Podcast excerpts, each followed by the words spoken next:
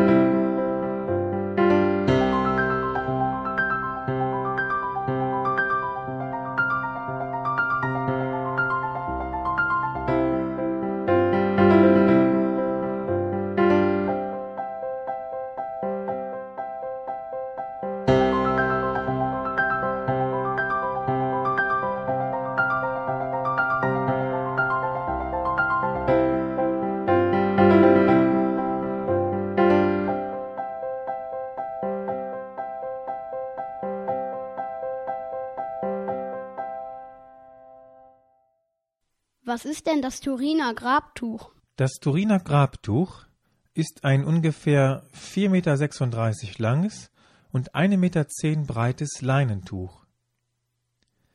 Es ist etwas größer als eine aufgeklappte Schultafel. Auf dem Tuch ist ein Abdruck zu erkennen. Es zeigt den Leichnam eines Mannes, der nach einer Reihe von Torturen am Kreuz gestorben ist einmal von vorne und einmal von hinten. Außerdem sind am ganzen Körper des Mannes Blutspuren zu erkennen. Am Kopf, am Rücken, an der Brust, an Händen und Füßen und an der Seite. Das Tuch selber ist schon sehr vergilbt, aber noch erstaunlich gut erhalten.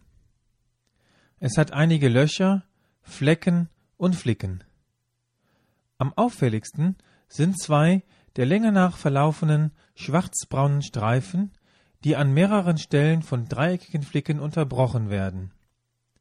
Diese Schäden stammen von einem Brand aus dem Jahr 1532. Auf einer Seite wurde das Tuch mit 7,5 cm breiten Stoffstreifen verbreitert. Nach der Überlieferung handelt es sich um das im Evangelium genannte Grabtuch, das genutzt wurde, um den Körper von Jesus im Grab einzuhüllen. Warum ist denn ein Mann von vorne und von hinten zu sehen? Man muss sich die Entstehungsweise so vorstellen. Das vier Meter lange Tuch wurde ausgebreitet. Der Leichnam wurde auf die eine Hälfte des Tuches gelegt. Die Füße zeigten zum Rand, der Kopf zur Mitte des Tuches. Dann wurde das Tuch zugeklappt. Der Leichnam wurde von oben und unten umschlossen. Wenn man nun das Tuch wieder auffaltet, hat man zwei Abdrücke des Körpers, die Rückseite und die Vorderseite. Die Köpfe berühren sich in der Mitte des Tuches, dort wo es gefaltet war. Was weiß man von dem Menschen, der abgebildet ist? Neueste Forschungen gehen davon aus, dass der Mann ca. 1,76 Meter bis 1,78 Meter groß, zwischen 30 und 35 Jahre alt und 76 bis 78 Kilogramm schwer war. Blutspuren weisen auf einige Verletzungen hin.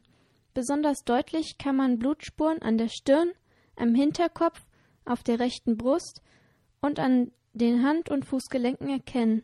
Ihre Farbe ist kräftiger als das übrige Bild. Was sagen die Wissenschaftler über das Tuch? Die Grabtuchforschung begann mit der Erfindung der Fotografie. Als man 1898, also vor gut 110 Jahren, das Tuch zum ersten Mal fotografierte, machte man eine erstaunliche Feststellung. Bei der Entwicklung des Films zeigte sich, dass das Negativ viel besser zu erkennen war als das Original. Es war viel natürlicher. Man konnte einen richtigen Mann mit Bart und langen Haaren erkennen. 1931 fotografierte man das Tuch zum zweiten Mal. Es wurde der berühmteste Fotograf Italiens eingeladen. Dieser wurde von 100 Wissenschaftlern und einem Notar beaufsichtigt. Insgesamt wurden zwölf Aufnahmen von höchster Qualität gemacht. Was wissen wir aus der Geschichte über das Grabtuch? Die ältesten sicheren Beweise über das Grabtuch reichen in das Jahr 1353.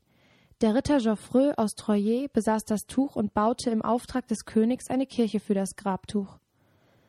Troyes liegt in Frankreich, circa 170 Kilometer südöstlich von Paris. Wie Geoffrey oder auf Deutsch Gottfried das Tuch bekam, ist nicht bekannt. Die erste Ausstellung des Tuches fand 1357 statt. Diese hatte Gottfried nicht selber erleben können. Er ist vorher in einer Schlacht gefallen. Von dieser Ausstellung gibt es heute noch Pilgerabzeichen. Dieses Abzeichen ist die älteste existierende Darstellung des Grabtuches als Ganzes. Die ersten wissenschaftlichen Untersuchungen wurden um 1900 durchgeführt. Damals kamen die Forscher zu dem Schluss, dass das Tuch ist kein gemaltes Bild. Dafür nannten sie drei Gründe. Das Bild auf dem Tuch ist wie ein Negativ. Die Menschen im Mittelalter wussten nicht, was ein Negativ ist und konnten es deshalb auch nicht zeichnen. Außerdem ist die Abbildung des Mannes vollkommen medizinisch richtig, wie es kein Künstler damals hätte malen können, und die unterschiedlichen Helligkeiten können nur durch einen echten Abdruck entstehen. Haben auch Gerichtsmediziner das Tuch untersucht? Ja, Gerichtsmediziner, die für die Polizei Mordfälle lösen, haben das Tuch untersucht. Was haben sie herausgefunden? Das Bild zeigt einen medizinisch vollkommen richtig abgebildeten Mann. Bei den Blutspuren handelt es sich um echtes Menschenblut mit der Blutgruppe AB. Dieser Mann hat sehr viel gelitten. Es ist der Leichnam eines Gekreuzigten. Das belegen nicht nur die Hand- und Fußwunden, sondern auch der stark gedehnte Brustkorb, der eingezogene Oberbauch und der herausstehende Unterbauch. Auch am Kopf und im Gesicht hat der Mann viele Verletzungen. Schwellungen der Augenbrauen, eingerissenes rechtes Augenlid, große Schwellungen unter dem rechten Auge, geschwollene Nase und Kinn. Auch finden sich sehr viele Fleischwunden auf dem ganzen Kopf, die von einer Dornenhaube, also den ganzen Kopf bedeckenden Dornengestrüpp, herstammen und nicht nur von einer Dornenkrone, wie sie in Jesusbildern üblich dargestellt wurde. Außerdem gibt es fast am ganzen Körper regelmäßige vier Zentimeter lange Wunden, die von einer Geißelung stammen. Aufgrund der Regelmäßigkeit lässt sich die Geißel rekonstruieren. Es war eine Geißel mit drei Lederriemen, an deren Ende jeweils zwei Metallkugeln hingen. Die Gleichmäßigkeit der Wunden schließt ein Auspeitschen während der Kreuztragung aus. Der Verurteilte war an den Händen hochgebunden, hilflos den Schlägen ausgesetzt. Was sagen die Gerichtsmediziner über die Nagelwunden? Weil die Hände übereinander liegen, ist nur eine Handwunde zu sehen. Die Wunde befindet sich nicht in der Handfläche, wo die Künstler immer die Wunden zeichnen, sondern in der Handwurzel, so wie es die Römer tatsächlich gemacht haben. Die Fußwunden deuten auf einen sehr starken Blutverlust hin. Die Seitenwunde ist auf der rechten Körperseite zwischen der fünften und der sechsten Rippe. Sie hat eine Größe von 4,5 mal 1,5 Zentimeter. Aus der Wunde ist nicht nur Blut, sondern auch ein wässriges Serum ausgetreten.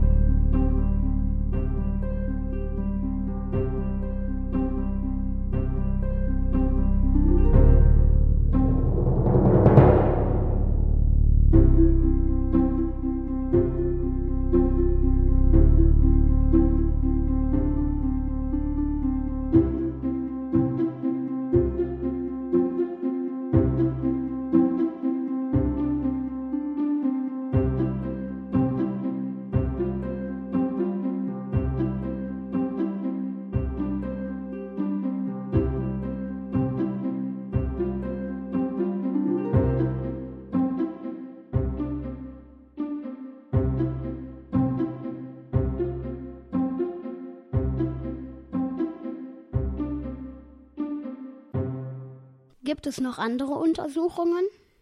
Der Leiter der wissenschaftlichen Abteilung der Züricher Polizei, Max Frei, hat die Pollenuntersuchung als Methode in die polizeiliche Untersuchung eingeführt und auf das Turiner Grabtuch angewandt. 1973 und 1978 durfte er insgesamt an 32 Stellen des Tuches mit Haftstreifen Proben entnehmen. Dazu hat er eine Art Tesafilm auf das Tuch geklebt und wieder abgezogen. Anschließend hat er das, was auf dem Tesafilm leben geblieben ist, untersucht. Er fand in den Proben Pollen von 59 verschiedenen Pflanzen. Nun erstellte er eine Übersicht, wo diese Pflanzen vorkamen. 17 Pflanzen kommen in Westeuropa vor, 19 sind im Mittelmeerraum verbreitet, 44 der Pflanzenarten gibt es in Jerusalem, 14 davon gibt es nur dort. Max Frei kommt zu dem Schluss, dass das Tuch in Israel, in der Türkei, in Frankreich und in Italien der freien Luft ausgesetzt war. Hat man das Alter des Stoffes bestimmen können? Im Jahr 1988 wurde die wichtigste naturwissenschaftliche Untersuchung am Grabtuch vorgenommen. Die als zuverlässig geltende Methode der Radiokarbondatierung. Der Erzbischof von Turin hat drei verschiedene Labore beauftragt, die Untersuchung durchzuführen. Die Labore kamen zu dem Ergebnis, dass das Tuch aus dem Jahr 1260 bis ca. 1390 stammen muss. Wie ist das Bild auf dem Tuch entstanden? In einem sind sich alle einig. Das Bild ist kein Gemälde. Und noch eins ist klar. Das Blut war vor dem Bild auf dem Tuch. Ob es Jesus ist oder nicht, lässt sich nicht mit Sicherheit sagen. Sicher ist, es ist der Abdruck eines gekreuzigten Menschen. Aber wie der Abdruck auf das Tuch gekommen ist, lässt sich auch nicht genau sagen. Mit einem Scanner aus der Weltraumforschung hat man das Tuch fotografiert und ein 3D-Bild erstellt. Neben einem echten Eindruck über das Aussehen des Mannes hat man noch eine neue Entdeckung gemacht. Auf dem rechten Auge lag eine Münze mit der Inschrift UCAI und dem Bild eines Hirtenstabes. Dabei handelt es sich um eine Kupfermünze, die von Pilatus geprägt wurde. Das Recht zur Münzenprägung hatte Pilatus nur in den Jahren von 26 bis 31 nach Christus. Was weiß man denn über das Tuch vor dem 13. Jahrhundert? Es gibt einige Hinweise, die man aber nicht beweisen kann. Es ist sicher, dass man von 600 bis 944 in Edessa, der heutigen Türkei, ein Jesusbild verehrte, das nicht gemalt war. Manche Forscher vermuten, dass es das heutige Turiner Grabtuch gewesen sein könnte. Auf dem Edessa-Tuch war aber nur das Gesicht abgebildet. Dass es sich aber trotzdem um dasselbe Tuch handelte, könnte an der Tatsache liegen, dass für die Juden und die ersten Christen natürlich auch ein Leichentuch unrein machte. Und es wäre undenkbar, ein unreinmachendes Tuch als das Bild Jesus zu verehren. Deshalb hatte man das Leichentuch so gefalten, dass nur noch ein Gesicht zu sehen war. So gefalten hat man es in einen goldenen Rahmen gefasst und das Bild aufgehängt. Dieses so gefasste Tuch nannte man auch das Mandylion. Das Mandylion wurde 944 von Edessa nach Konstantinopel, den heutigen Istanbul, gebracht. Im April 1204 wurde die Stadt von Kreuzfahrern geplündert. Die Kirchen wurden zerstört und das Bild gestohlen. Es ist vermutlich durch die Kreuzritter nach Westeuropa gekommen. Es wurden ja auch Pollen aus der Türkei auf dem Turiner Grabtuch gefunden. Ja, ganz richtig. Nach den Ergebnissen der Pollenanalyse könnte das Grabtuch und das Edessa-Tuch ein und dasselbe Tuch sein. Dann wüssten wir auch, wo das Tuch vor 1200 war. Trotzdem gibt es dafür keine sicheren Beweise und es gibt auch noch Lücken in der Geschichte. Gibt es denn Hinweise aus der Kunst auf das Edessa-Tuch? Nach dem Bekanntwerden des Tuches im 6. Jahrhundert hat es eine Revolution in der Kunst ausgelöst. Bis dahin hatte man Jesus jugendlich, ohne Bart und mit kurzen Haaren dargestellt oder als guter Hirte. Es waren keine wirklichen Porträts. Sie wollten nicht zeigen, wie Jesus ausgesehen hatte, sondern die Bilder sollten zeigen, was man über Jesus glaubte. Nun wurde Jesus immer mehr mit Bart, Mittelscheitel und schulterlangen Haaren gezeichnet, wie Jesus auf dem Edessa-Tuch abgebildet war. Ist das Turiner Grabtuch das echte Leichentuch Jesu? Das lässt sich nicht mit Sicherheit sagen. Es gibt viele Gründe, die dafür, es gibt aber auch einige, die dagegen sprechen. Weil man es nicht genau sagen kann, wird das Tuch auch nicht als Reliquie, sondern als Ikone verehrt als ein außergewöhnliches Bild Jesu. Wenn man nicht genau sagen kann, ob das Tuch echt ist oder nicht, dann braucht man doch gar nicht nach Turin zu fahren. Oh doch, ich würde sehr gerne nach Turin fahren. Nur leider schaffe ich es dieses Jahr nicht. Ich muss wohl bis 2020 warten, wenn die nächste Ausstellung beginnt. Zum Glück bin ich 1998 dort gewesen. Bei der Wallfahrt geht es nicht darum, ob das Tuch echt ist oder nicht, sondern es geht um Jesus Christus. Das Tuch ist ein außergewöhnliches Bild von ihm.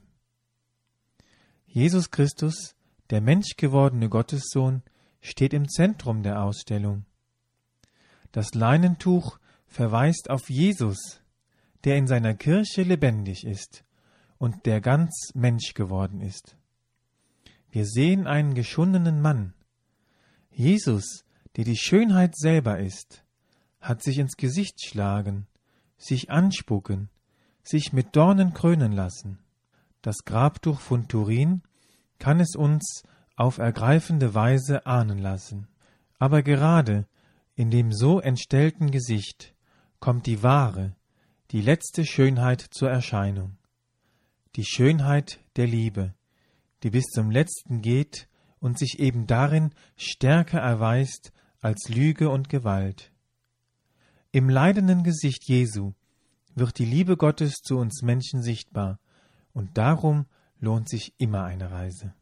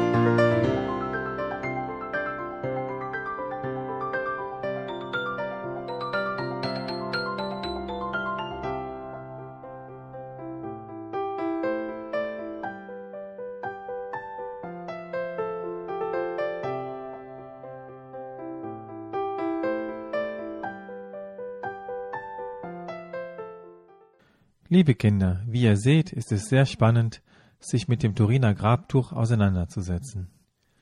Ich hoffe, ihr habt ein bisschen Lust bekommen, mal selber nach Turin zu fahren und euch das Grabtuch anzuschauen. Vielleicht treffen wir uns ja 2020 oder 2030 in Turin. Ich würde mich jedenfalls sehr freuen. Wir sind wieder am Ende der Sendung angelangt. Ich bedanke mich sehr fürs Zuhören. Ich hoffe, euch hat etwas gefallen. Die Vorbereitung für diese Sendung war für mich auf jeden Fall sehr spannend. Zum Schluss betet Sarah noch ein Gebet zum heiligen Antlitz. Jesus, die ersten Apostel erkannten dich als Sohn Gottes, den erwarteten und verheißenen Messias zur Erlösung der Welt. So wollen auch wir dich erkennen, dir folgen und dir Freunde sein, angezogen vom Glanze deines Angesichtes. Du bist ein Spiegel der Liebe Gottes, Zeige uns, so bitten wir dich, die unendliche Barmherzigkeit Gottes. Lass uns mit den Augen des Herzens deine Liebe sehen und spüren. Amen.